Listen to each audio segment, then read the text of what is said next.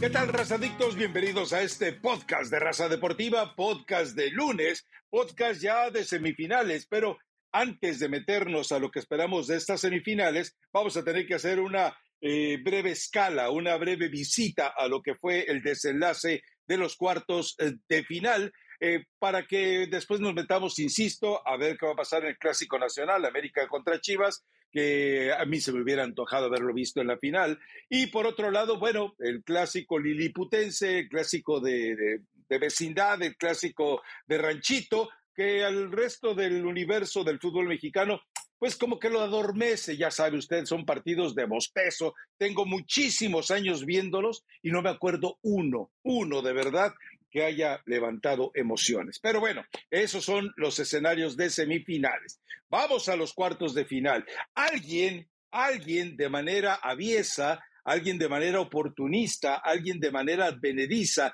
salió a decir que con 11 pollos briseños, eh, y a, a, mí lo que me preocupa es que si esa persona dirige un equipo de fútbol y se conforma con tipos de mentalidad cavernícola que festejan destruir el fútbol, no sé qué futuro pueda tener ese equipo. Pero bueno, eh, déjame saludar a Eli Patiño, que no sé si ella tenga algo que ver con esas personas que idolatran a personajes como el pollo briseños, limitados táctica, técnica, mental, espiritual e intelectualmente para jugar al fútbol, pero déjeme escucharlos. Digo yo, alguna vez escuché a Bora Milutinovic que dijo, con 11 Javier Aguirres, somos campeones del mundo. Ricardo Lavolpe, con 11 Hugo Sánchez, México es campeón del mundo. A Javier Aguirre, con 11 Cuauhtémocs, somos campeones del mundo. Fíjese la diferencia. Y alguien me dijo, con 11 pollos briseños. eh, te escucho, Elizabeth Patillo, que tengas un muy buen día. Síguete burlando, Rafael Ramos. ¿Cómo están? Eh, no comenzó tan bien, eh, pero bueno, no, no pasa nada. En el tema fútbol, desde ayer en la noche estoy muy contenta, aunque me imagino que conoces muy bien a Briseño, ¿no? Porque hablas de un tema intelectual, de un tema espiritual, ya te fuiste muy profundo. Quiero entender que has convivido demasiado con el pollo briseño para saber todas estas características de la persona. No necesitas. del jugador, de la entrega, del compromiso, de la personalidad, de la intensidad que se tenían que poner en un partido donde el fútbol no Pregunta. fue el mejor desplegado por Chivas. Y el pasado viernes, como tú caes siempre en contradicciones y hablabas de que Guadalajara no puso ese extra de mm, testosterona, de energía, de intensidad en el partido de ida, pues yo pensé que ibas a llegar feliz porque Chivas pone ese extra de energía de testosterona como lo hizo Briseño, como lo hizo Mozo y como lo entendieron varios de los Pregunta. jugadores. No siempre vas a jugar bien, pero si a través de eso te alcanza para ganar, hoy Chivas está en semifinales, dime. Yo siempre he defendido, he urgido a que el futbolista tenga intensidad, a que tenga intensidad y compromiso, pero eh, de repente, eh, eh, ¿quién dispara por error de quién dispara Julio Furch y le saca el chiquete? Por error del pollo briseño que hizo el seguimiento en la pared. Por error de quién se produce la siguiente jugada de Julio Furch que no logra definir. Porque también el pollo briseño dijo, ya lo estorbé aquí, ya no lo voy a seguir. Pues no, ya que se haga cargo otro. Ah, por favor, ahí, ahí es cuando voy a, la capacidad intelectual de entender un partido. No se trata de que lo estorbes, se trata de que lo inhabilites. Y las mejores posibilidades de gol, a excepción del remate al poste, eh, eh, las generó Julio Furch. ¿Por qué? Pues porque el pollito se quedó como pollito, como pollito. O sea, no me quieras transformar al pollito en un gallo de pelea. Por favor, Eli. Eh, ya te lo he dicho, un reloj descompuesto te da bien la hora dos veces al día. El pollito briseño es eso, pero bueno, vamos, vamos a lo demás. Sí, en lo demás, lo de Mozo fue un partidazo, lo de Beltrán fue un partidazo, Chiquete jugó muy bien, Tiva jugó muy bien. Al que no he visto otra vez es a tu pochito, porque te lo he dicho, el Pocho Guzmán desaparece en las etapas de liguilla, se pierde en las etapas de liguilla. Pues ahí está, Sí, es cierto, Rafa. La verdad es que Víctor Guzmán no ha pesado, pero no solamente en esta, en esta llave de cuartos de final, creo que ya tiene algunos partidos donde no ha sido el futbolista que necesita Pauno, que necesita Chivas, el, el líder, al que dependía mucho a lo mejor el funcionamiento en cuanto a intensidad, en cuanto a intenciones también de Chivas, pero también hay que decirlo, Guzmán para mí se siente mucho más cómodo llegando desde segunda línea, cuando lo utilizas en una posición de falso 9, creo que a Guzmán le, le cuesta trabajo y Chivas lo sufrió durante el partido. Tuvo algunas llegadas, se veía con poco peligro, o realmente generaba poca incertidumbre o poca angustia a la defensa de Atlas porque faltaba sumar más gente para finalizar y de pronto el centro, em, eh, el centro del campo para definir estaba completamente solo. Entonces, son situaciones que tendrá que ir solventando Paunovic. No fue el mejor partido de Chivas en cuanto a fútbol,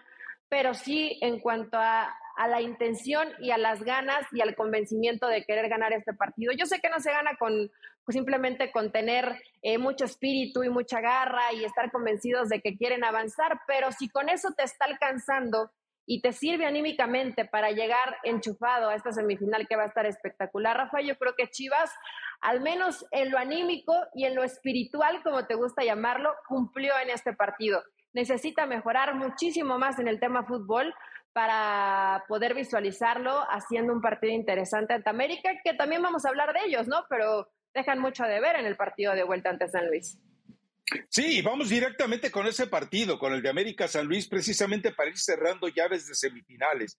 A ver, ya habíamos visto eh, a Fernando Tan Ortiz equivocarse. Lo habíamos visto eh, eh, tener errores en el planteamiento desde el arranque o a mitad del partido hacer cambios que no necesitaba el equipo y que se lo desarticulaban totalmente. Bueno, eh, yo entiendo que el Tan Ortiz acomoda a los hombres pensando que estos tipos le van a dar lo mejor eh, que tienen, entendiendo lo que había por delante, el paso a la semifinal. Pero Diego Valdés fue una burla. Leo Suárez, otra burla. Federico Viñas, realmente una caricatura de lo que debería ser. Y agregamos a Miguel Ayun y agregamos a Luis Fuentes y entonces entendemos que por muy buenas intenciones que haya tenido el Tano, cuando tus jugadores pierden la voluntad, pierden la pasión, pierden el compromiso, pues aquello desaparece. O sea, eh, de nada te sirve un Diego Valdés con todo su talento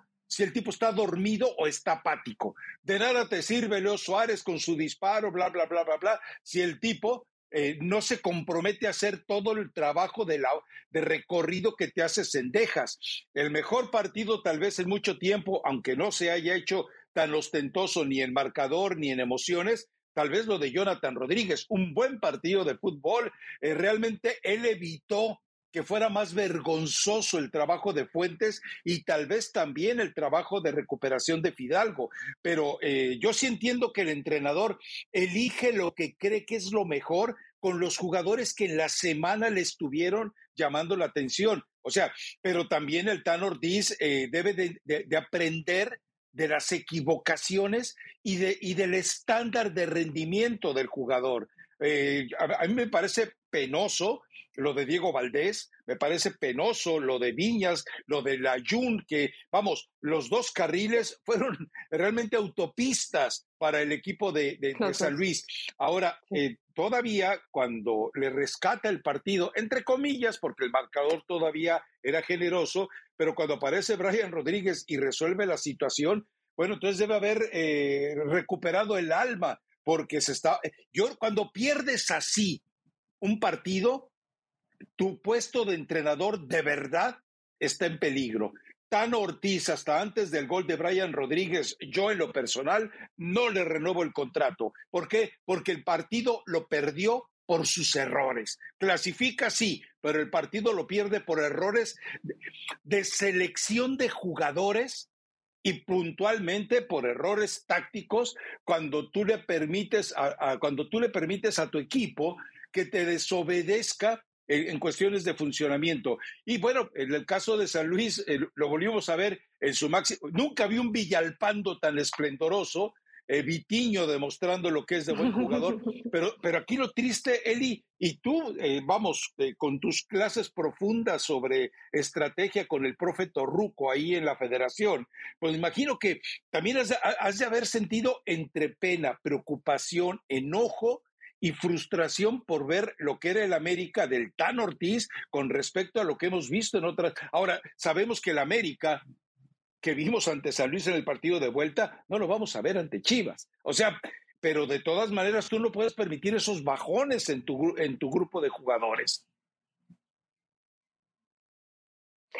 No, pero eh, creo que San Luis en un plan que honestamente, Rafa, yo creo que este partido a mí me daban ganas de levantarme y aplaudirle a Jardine por el por cómo plantea el encuentro, ¿no? Probablemente pensabas, no, San Luis ya lo que quiere es no ser goleado, San Luis ya espera que esto se acabe y gracias por participar y la intención que le mete San Luis, pero además la propuesta y jugar mucho más al frente para evitar precisamente que tanto Layún como Fuentes, como fue en el partido de ida, tuvieran profundidad y como constantemente Murillo y Mitiño estuvieron atacando, atacando. Y lo veías que era minuto 75 y Mitiño se seguía echando unas carreras y no lo alcanzaba absolutamente nadie faltó para mí un poco de eh, compañerismo, un poco de entrega por parte de algunos futbolistas que se me hizo raro, ¿no? Porque habitualmente vemos a una América que defensivamente no es tan solvente eh, en, en ayudar al compañero, en yo te cubro, en te ayudo al relevo, en si tú llegaste tarde, yo te acompaño. Hoy no lo vi con América.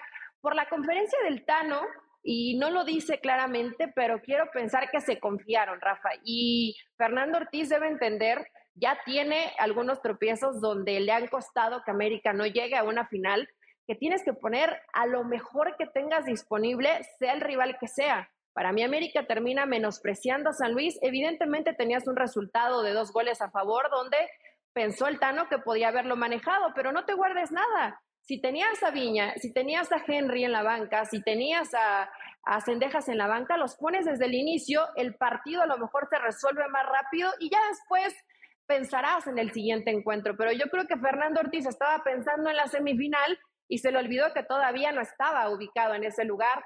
América tendrá que mejorar en ciertas responsabilidades defensivas, pero ojo, Rafa, que aunque digas que ante Chivas no va a ser igual, estos problemas defensivos que vimos en América los vimos durante el torneo. Y equipos que vayan, que te ataquen y que constantemente estén buscando profundidad, van a poner en aprietos a Layún y van a poner en aprietos a Fuentes porque no son tan rápidos. Entonces, pues ahí San Luis le dio una probadita a Pauno, si es que vio el partido, de cómo puedes causarle daño y atacar. Yo sé que la intensidad de América va a ser distinta en un clásico, pero también hay formas de hacerle daño a tu América invencible, ¿o no? No, no, no, la verdad es que, a ver, eh, mm, primero tú dices que la defensa, sí, la defensa del América es una desgracia y bueno, ya vimos a Araujo que eh, evita un gol, sí, evita un gol, pero lo demás, eh, el desorden que provoca Araujo en el fondo por su mala ubicación es lamentable. Y, y, la incapacidad que tiene para hacer relevo sobre laterales es lamentable. Pero bueno, a ver, sí, pero ¿con qué va, eh, ¿a quién va a colocar Chivas en el área? Regresa Israel Reyes, entonces obviamente Araujo se va, pero ¿a quién vas a colocar en el área como para que pueda eh, preocupar? Ya lo, lo, acabas de mencionar tú, si te vas a ir con el Pocho Guzmán como tu Erling Haaland, bueno, pues entonces estás dado a la desgracia. Ahora, eh, ojo con algo, vas a tener ya de regreso a Cendejas. El, trabajo de cobertura que hace Cendejas en apoyo del Ayun va a cambiar totalmente la historia. El mejor defensa que va a tener el América contra Chivas va a ser lo que haga Cendejas desde, desde esa línea tan delgada del enlace con, con Alexis Vega. Por el otro lado, Jonathan Rodríguez ya está funcionando bien. Y Henry Martín, Henry Martín sí te va a preocupar lo que no consiguió ni remotamente Viñas. Y bueno, a Diego Valdés habrá que darle eh, entre una apapachada entre un regaño y entre una sonora mentada de madre. De otra forma, eh, eh, Diego Valdés no va a entender la responsabilidad que viene de inmediato. Pero eh, lo de Ayun y lo de Fuentes, yo, yo no lo considero solo un operativo de lo que hizo bien San Luis. Los dos se vieron mal.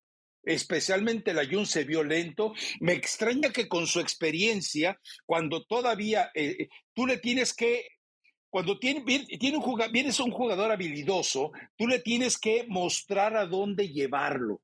No, el, delantero no puede elegir ante un lateral con la experiencia del Ayun por dónde se va. La Ayun con la experiencia que tiene lo tiene que arrinconar, le tiene que decir, hey, hey, te vas pero con el perfil hacia allá. Sí, debe te vas pero sin a la oportunidad de hacer recorte.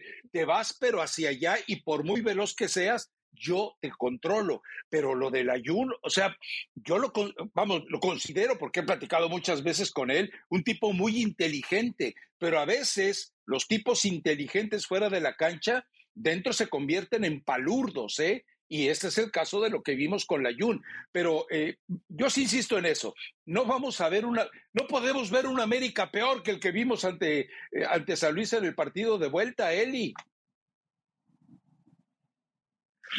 No, probablemente no, porque se confiaron, pero también de eso puede llegar a pecar el América, Rafa, de soberbia, de soberbia desde el entrenador. Para mí el Tan Ortiz peca de soberbio, lo mismo los jugadores, no se hacen responsables, son principios básicos que los, los, no, los debe saber. Estoy convencida de que lo sabe porque lo he visto ejecutarlo. La Juni Fuentes orientar a la banda siempre, siempre los orientaban hacia adentro, entonces se volvía una fiesta maravillosa para, para San Luis que, que difícilmente pudieron resolver. Y al final los cambios de, de Jardine, bueno, le saca Vitiño, que también eh, corrió cualquier cantidad de, de, metros durante el partido, pero América casi muere por soberbia. Fútbol tiene. Defensivamente hay errores que se pueden suplir con eh, un desgaste importante de la gente que trabaja en medio campo para cubrir cuando suban los laterales y que además ya lo había manejado bien, que no suban los dos laterales al mismo tiempo. Sube uno o sube el otro. Eh, pero bueno, Rafa, va a ser un lindo partido. ¿Con qué va a preocupar? Si yo fuera Pauno, prefiero utilizar tal vez a Ríos o a Cisneros y que Víctor Guzmán me ya dé más salió la Mario Carrillo. donde me puede generar mayor fútbol, mayor fútbol. Ahí eso es lo que yo haría, porque además eh, siempre se queda sola esa parte del centro cuando comienzan a, desbordar, a llegar por fuera y mandan esos centros o diagonales retrasadas, pues el centro está solito. Entonces, aunque Chivas llegue, necesita sumar más gente en el área para realmente generar sensación de mucho peligro. No es solo llegar, y se pierde ahí el balón y vuelves a comenzar y eso te comienza a generar una desesperación. Yo veo un partido bastante parejo. América debería estar avergonzado por lo que mostró en el partido de vuelta de cuartos de final y completamente enfocado. Y Chivas, con mis 11 pollos briseños, metidos mentalmente y emocionados y motivados para, para este partido. Mis 11 pollos briseños, eh, bueno, no sé si Briseño y Mozo, porque, porque podría, podría también irme por 11 mozos, pero eh, ya dije Briseños y con Briseños me quedo. Eli, Eli, entendiendo las diferencias de juego de América y de, eh, y de perdón, sí, de América y de, y de Atlas, entendiendo las diferencias entre Henry Martín y Julio Furch, ojo, estoy hablando de evolución de juego, eh, no de capacidad personal. ¿De verdad tú juegas con el pollo briseño ante el América? De verdad. A ver, eh, a ver, revísalo. Te doy una milésima de segundo para que hagas una visualización del pollo briseño enfrentando a Henry Martín, la diagonal de Jonathan, la aparición de Diego Valdés, eventualmente el segundo recurso de Fidalgo. De verdad, tú juegas con el pollo briseño ante un equipo como el América, con la, la, forma de ataque tan distinta de la que tiene el Atlas, de, a, ver, a ver, Eli. Eh, eh, eh, sí, es una forma, es una forma distinta porque además no solamente va a ser Briseño, Rafa, va a ser muy importante la gente que trabaja en medio campo porque siempre Diego Valdés va a trabajar detrás de, detrás de esa línea y es un jugador que le dan la, libertad en el Pero tú jugabas con Briseño. Yo jugaría con el pollo briseño. Yo jugaría con el pollo briseño Sí, jugaba con Briseño, ¿tú no? No, hombre. No, a ver, a ver, Eli, a ver, a ver, a ver. Eh, eh, imagínate, eh, una cosa es perseguir a un tipo que tiene un trabajo de poste firme, inamovible como el de Furch, y otra cosa es seguir a un jugador que ya no, eh, que ya no está habituado ni enviciado de recibir la pelota de espaldas al arco como lo hace Henry Martín. Eh, Henry Martín hoy eh, es el jugador que no solamente se despliega para abrir posibilidades a otros, sino que además enlaza, conecta y genera el mismo. Entonces, el, pollito se va a perder. O sea, de repente, eh, de, repente por la cabecita del pollito, eh, los estímulos al cerebelo del pollito van a ser, pues, ¿cuántos Henry Martín hay en la cancha? Porque yo estoy siguiendo uno y me aparece, no, Eli, de verdad, el pollo briseño no puede jugar ante el América. Sí, bueno, inclusive yo pienso, eh, bueno, lo que yo haría, yo jugaría con cinco en el fondo contra el América, Rafa, porque necesita siempre un jugador que no lo va a hacer. Porque América no solamente es Henry, América es Henry, América es Valdés, América es Cabecita Rodríguez, América es Cendejas. Cendejas. Eh, ¿A quién sientas? ¿A quién sentaría? Eh, tendría, que, tendría que pensarlo. Probablemente. Ah, ah, ¿Quieres jugar así? Sí, sí, hay Rafa. Sentaría al Pocho Guzmán. Podría, podría sentar al Pocho Guzmán, pero prescindir, pero prescindir del Pocho Guzmán. Hijo, está, ¿Qué, te ha dado? Yo prescindiría del Pocho Guzmán no, hasta el momento nada, hasta el momento nada. Es muy Como difícil. la canción de Pedro Infante. ¿Qué te ha dado esa mujer que agacha y se va de lado? Ese es el Pocho Guzmán. O bueno, Rafa, simplemente dejas muy, eh, dejas fijo, como se equivocó en el clásico, que el oso, el oso González, que es el 5, eh, em, empezó a recorrer toda la cancha, a corretear a todos y creo que ahí es donde se termina equivocando. Si lo dejas totalmente fijo y que al final esa línea de cuatro, él se puede incorporar como un, eh, como un tercer central y a lo mejor no tienes que sacrificar a Víctor Guzmán. Vaya, eh, creo que es de los problemas que sí le deben de doler la cabeza a Pauno, pero que después de que defiendas ordenadamente o lo mejor posible, eh, enfrente tienes que generar mucho más de lo que generaste contra Atlas para realmente hacer un equipo peligroso. Eh, estás recuperando al Cone Brizuela, hay que ver que Alexis Vega, Fernandito Beltrán, eh, pero pues es esto, Rafa. O sea, estos que te mencioné es todo lo que tiene, es todo lo que tiene Paunovic. Y América tiene mucho más, pero a mí me decepcionó el América, honestamente, en cuartos de final. Creo, creo que puede ser un partido mucho más parejo de lo que nos imaginamos. Sí, ahora. Eh, sí, en la vuelta. Eh, ayúdame en esto. Eh, yo sigo, eh, a, mí me, me, encanta cómo juega Beltrán. Yo disfruto viendo jugar a Beltrán. El problema es que Beltrán ya se quedó, se quedó estancado en su ímpetu y le falta alguien que le añada la brillantez del razonamiento en la cancha. hubo varias jugadas, por ejemplo, una por derecha, están en un espacio muy corto, él y el pollo, eh, él y, eh, ay, ay, el cone, están él y el cone Brizuela, y él se queda estático. Cuando de repente Mozo empieza a aparecer en escena y Beltrán se queda estático. Y dices tú, Beltrancito de mi vida, corre al centro para que generes hueco, corre a la espalda para que generes hueco y le abras el espacio a Mozo, pero no, se queda ahí.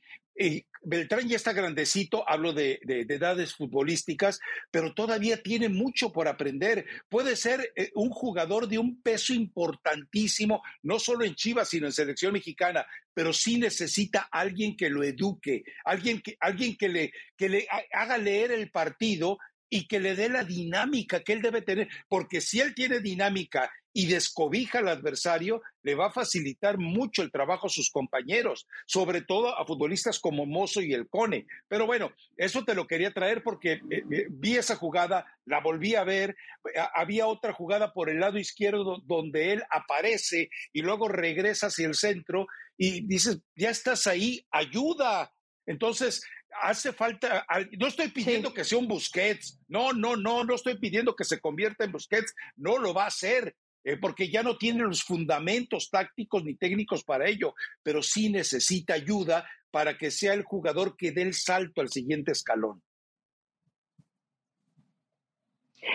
Es buen jugador, Rafa. De pronto creo que cae un poco Beltrán en yo quiero, yo quiero hacerlo todo y termina siendo poco productivo cuando él quiere hacer todo porque la realidad es que no puede hacer todo. Tiene muy buen toque, tiene muy buen pase, eh, es buen disparo, un centro de, tiene un buen centro de gravedad, eh, tiene buen disparo.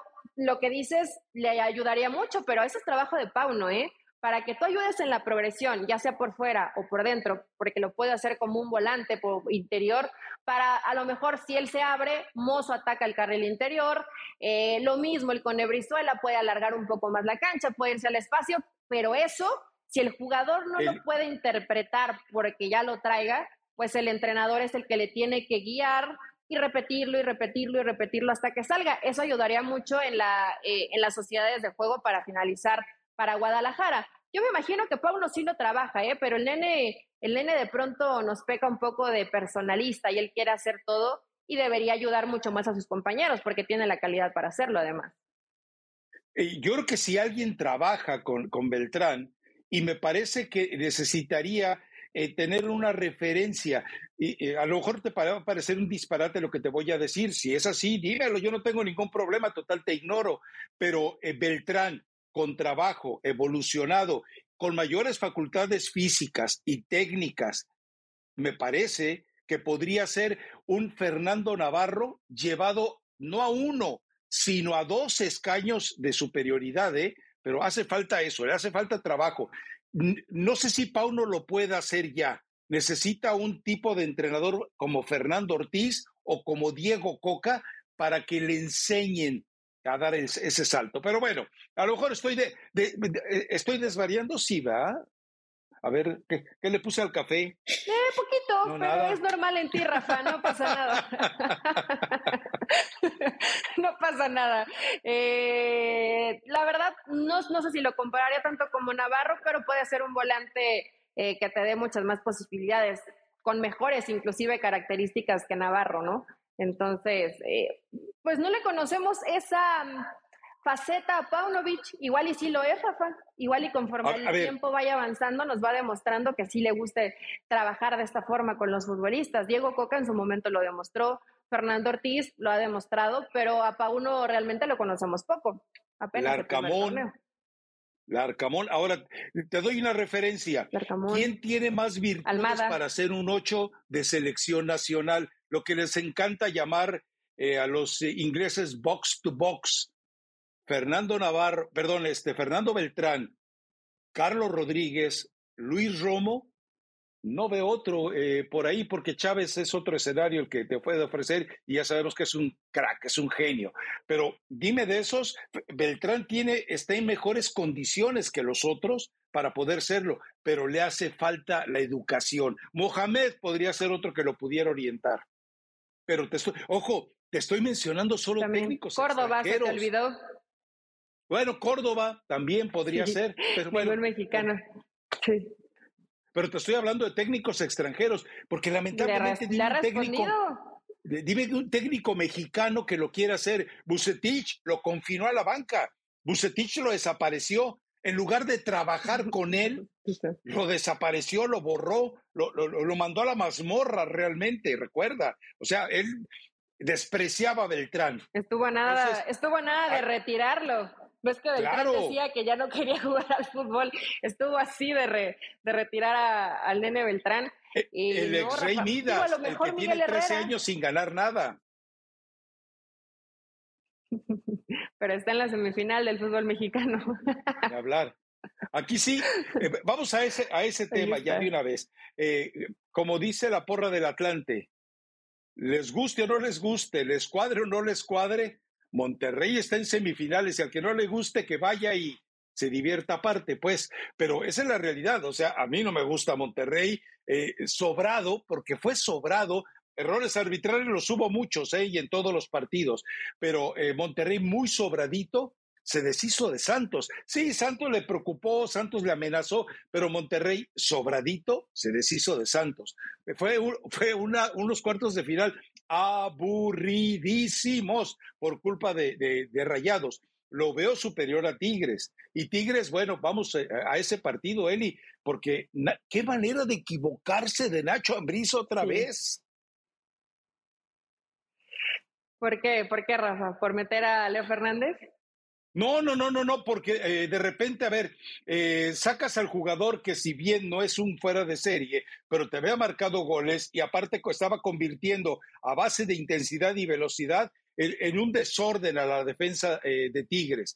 Y metes, metes a Torres Nilo, que ya lo, su, su, mejor presente debe estar en, sus diarios de cuando jugó con Tigres, y después se entrega el partido, se repliega y, o sea, cuando Nacho Ambriz estaba más cerca del cuarto y el quinto gol, decide echarse para atrás.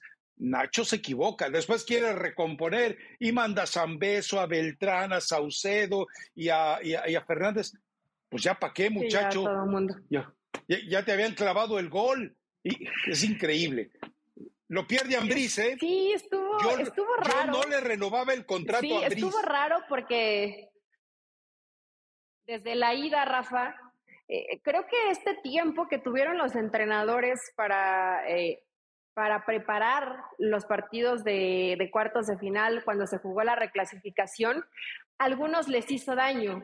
Y ese uno de ellos fue Nacho Ambriz, porque inclusive en la ida, eh, que prescinde del Gacelo, que es el jugador pues, que te ayudó mucho en la vuelta, y, prefiere jugar con, con, un jugador como Leo Fernández, que a mí me da mucho coraje cuando veo a Leo Fernández tan personalista, tan poco responsable para sus compañeros, perdiendo cualquier cantidad de balones, todos los pases dándolos mal y dices, bueno, si tu entrenador te está dando la confianza, sé un poco más inteligente. Por eso, por eso no jugó en Rayada, por eso no jugó en Tigres y por eso te quedas siendo un jugador ahí medianito, porque en momentos importantes mm, te crees Messi y estás completamente desubicado, la presión te rebasa. Creo que sí, Nacho, cuando tenías el momento, cuando empataste el partido en el global, ve y busque el otro gol porque obligas a Tigres a hacer dos más. Ya, ya no le iba a alcanzar a Tigres para hacerte dos goles más.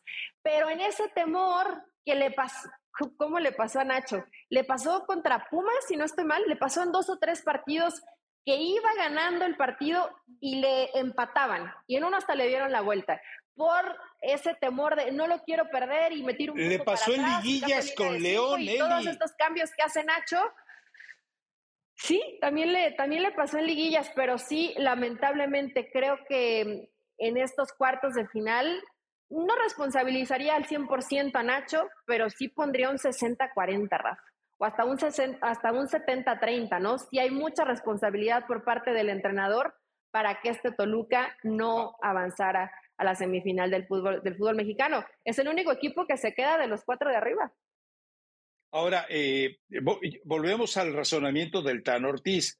Eh, Nacho Ambriz, eh, dice Leo Fernández, me ha resuelto partidos, es un jugador con mucha calidad, tiene disparo, tiene servicio, tiene capacidad de confrontar en el mano a mano pues voy con él. Ahora, si el jugador ya por rencillas o por problemas o porque haces tu berrinche, porque no eh, te da eh, el reconocimiento que mereces, bueno, pues entonces el, el, el, entrenador se equivoca al no saber elegir, pero el jugador también es un traidor cuando en, la dimensión, con lo que tú explicas, en la dimensión de sus facultades, eh, pierde el sentimiento gregario, gremial más bien, hacia, hacia el equipo. Y ahí fue donde, eh, eh, vamos, en los cambios que hace Ambriz hay buenas intenciones, pero en los jugadores que entran hay malas intenciones. Sí, hay poco compromiso y eso molesta. Mira, ayer cuando vi el partido de, Toluca contra Tigres, le hacen un reportaje al, al Patón Guzmán. Y es un tipo, a mí no lo ha tratado mucho, lo digo las veces que he estado en conferencia que ha estado él, que cae mal, que es pesado, que es arrogante, que es agrandado, que es todo lo que a lo mejor te puede caer mal de un futbolista pero que lo ves con una personalidad en la cancha, Rafa, y que apoya al equipo y que se parte el alma en cada partido y que hace su partido también porque fastidia a la tribuna y fastidia a los delanteros y de pronto voy y te doy un recargoncito y hasta andas sapeando la botarga de Toluca.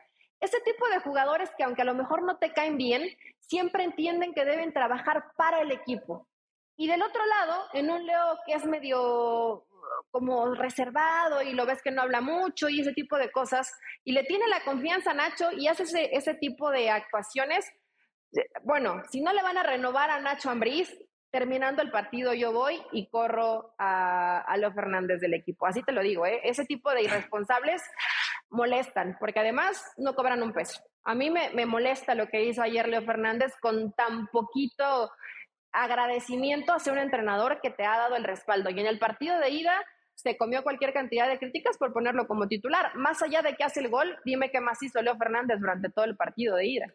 Nada. No, y es que también hay que entender algo. Cuando tú colocas a Leo Fernández eh, y, y todo el potencial que generalmente te debe de aportar, pero también tienes que ser capaz de leer un escenario. Colocas a Leo Fernández, pero te das cuenta que va ante el equipo que lo, que lo desdeñó, ante el equipo que, que, lo castigó, que lo exhibió, ante un equipo que prácticamente le negó las oportunidades que debería haber tenido.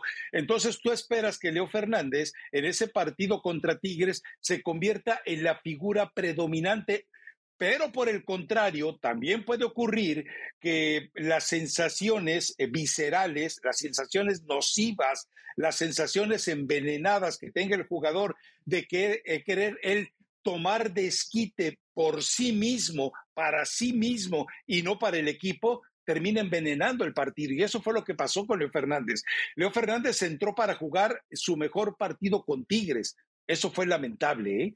Fue el mejor partido que Leo Fernández ofreció para Tigres al perder pelotas, al obsesionarse con querer resolverlo, al abusar del control del, del, del balón cuando tenía un universo de opciones en el ataque. Ese fue el, el problema. Entonces, Nacho Ambriz es, es, es, responsable porque ya debe conocer si su jugadorcito está preparado mentalmente sí, para claro. lo que el equipo necesita y no para lo que su ego maltratado, adolorido y dañado necesita.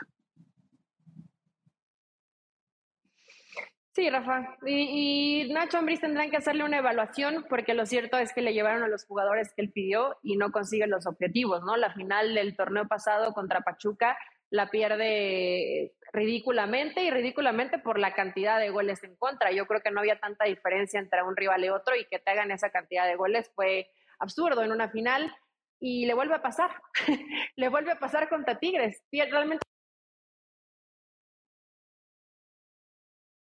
eh, se vuelve muy complicado por más que estés tratando de hacer la épica. Eh, también hay un desgaste no solo emocional, sino físico que no siempre te, te va a alcanzar. Hay que ver si le dan continuidad a Nacho. O sea, ¿tú correrías a Nacho de Toluca?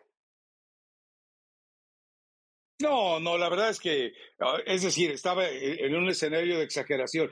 Yo lo retengo y le digo, ¿qué necesitas? Para que no me vuelvas a decepcionar, ¿qué necesitas? Porque Nacho, Nacho Ambriz, vamos, eh, ya demostró que es un tipo que aprende de sus errores. Eh, decepciona, sí, pero por lo pronto, eh, ¿qué es lo que necesitas? Leo Fernández debe de tener clientela, ¿eh? pero tranquilamente debe de tener clientela. Y con lo que cobra, tú vas a Sudamérica y te encuentran los que quieras pero así, los que quieras. Y la verdad es que sí necesita. A ver, e, en el fondo le hace falta un defensa central de esos de personalidad, Eli.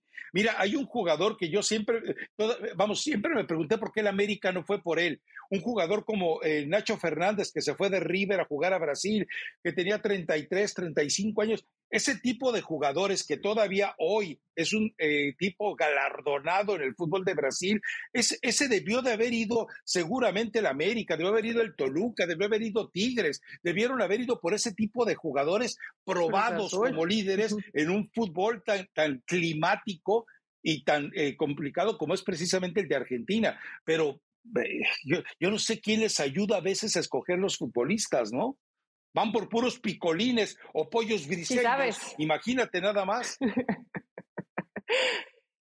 Fue de la cartera de Bragarne, salen varios de ellos y, algunos otros promotores más, pero no, Briseño, a, a mi Briseño déjamelo aparte porque me va a encantar el otro viernes cómo te va a callar la bocota en el partido de Chivas contra América, ya lo verás, pero todavía okay. falta todavía falta un poco de tiempo. Y del otro lado el, el clásico regio, ¿no? Que eh, tú ves dije, tú ves mejor a Rayado, Rafa, lo cual me sorprende. Yo creo que Tigres sí. va bien con va bien.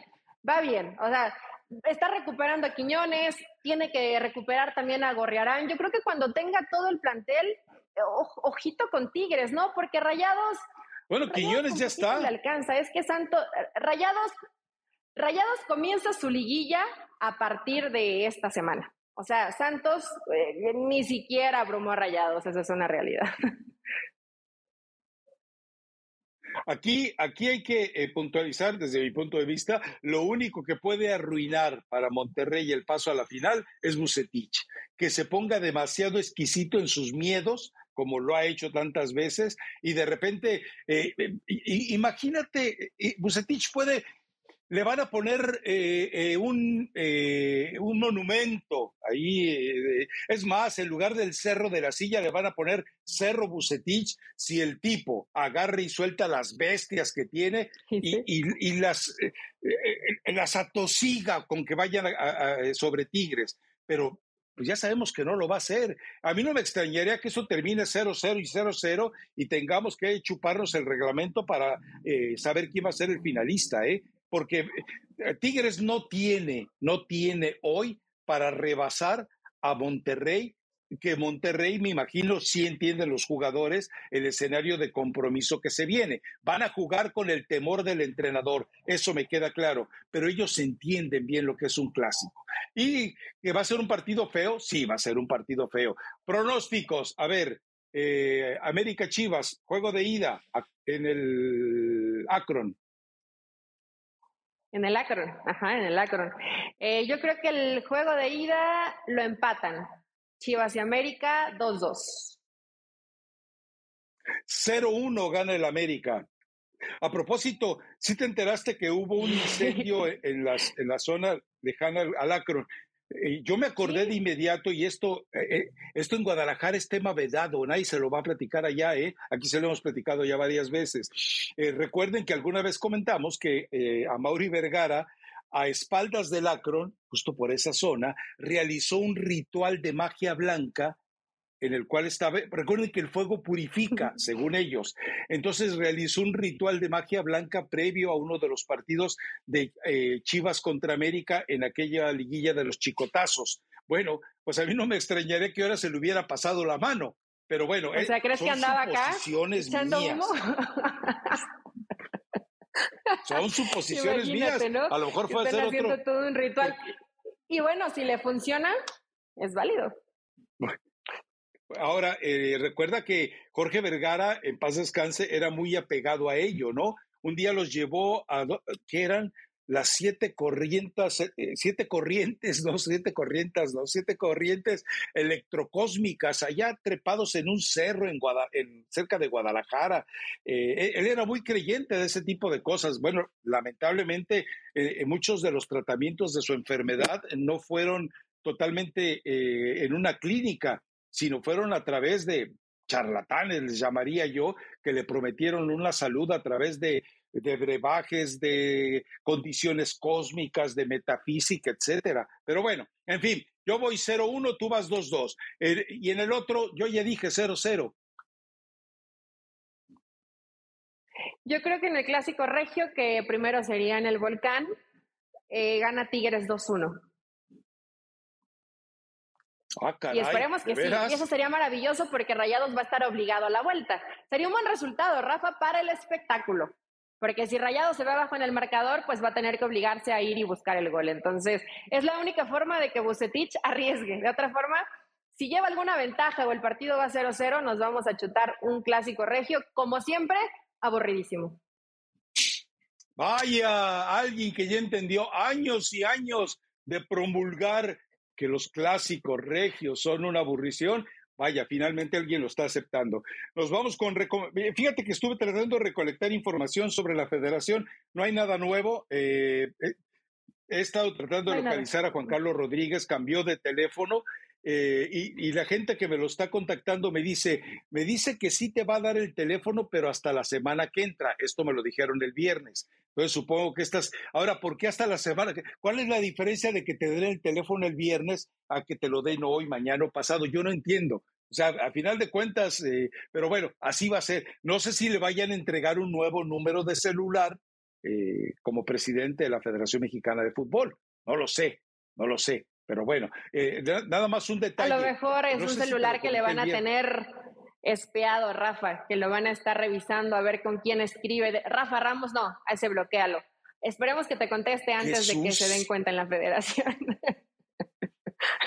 Ahora, no sé si, si te comenté el viernes que John de Luisa sostiene que nombrar presidente de la Federación Mexicana de Fútbol en una junta de dueños, en una asamblea de propietarios, no es legítimo. Él dice, eso es lo que dice John de Luisa pegado al reglamento, que para eh, determinar un nuevo presidente de federación es necesaria una asamblea extraordinaria a la cual acudan eh, la Liga de Expansión, la Segunda División, el fútbol ah, sector amateur, todos tienen que estar ahí. Todo el mundo. Yo me pregunto, ¿John de Luisa será tan ingenuo de creer que eso puede, es necesario que pase? No, hombre, pues, si él llegó por imposición, ¿cómo llegó John de Luisa? Él ya estaba ejerciendo en el Mundial de 2018, antes de ser presidente, él ya tenía el control de la federación. Ya Decio de María era una caricatura, como hoy, desde diciembre pasado, John de Luisa es una caricatura. Entonces, eh, que, no se emocione John de Luisa, pero sí,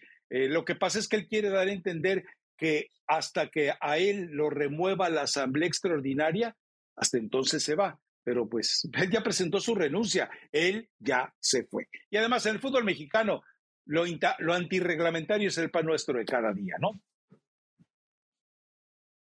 Lo que les encanta, Rafa. Si de por sí es complicado reunir a todos los dueños, imagínate cuando quiere unir a todas las divisiones. Yo creo que eh, gracias, John, pero pues solo se va a quedar como una sugerencia, ¿no? Un papelito ahí anotado en el buró de lo que, de lo que quiere y lo que tendría que haber, Ahora porque realmente nunca se hace lo que se tendría que hacer.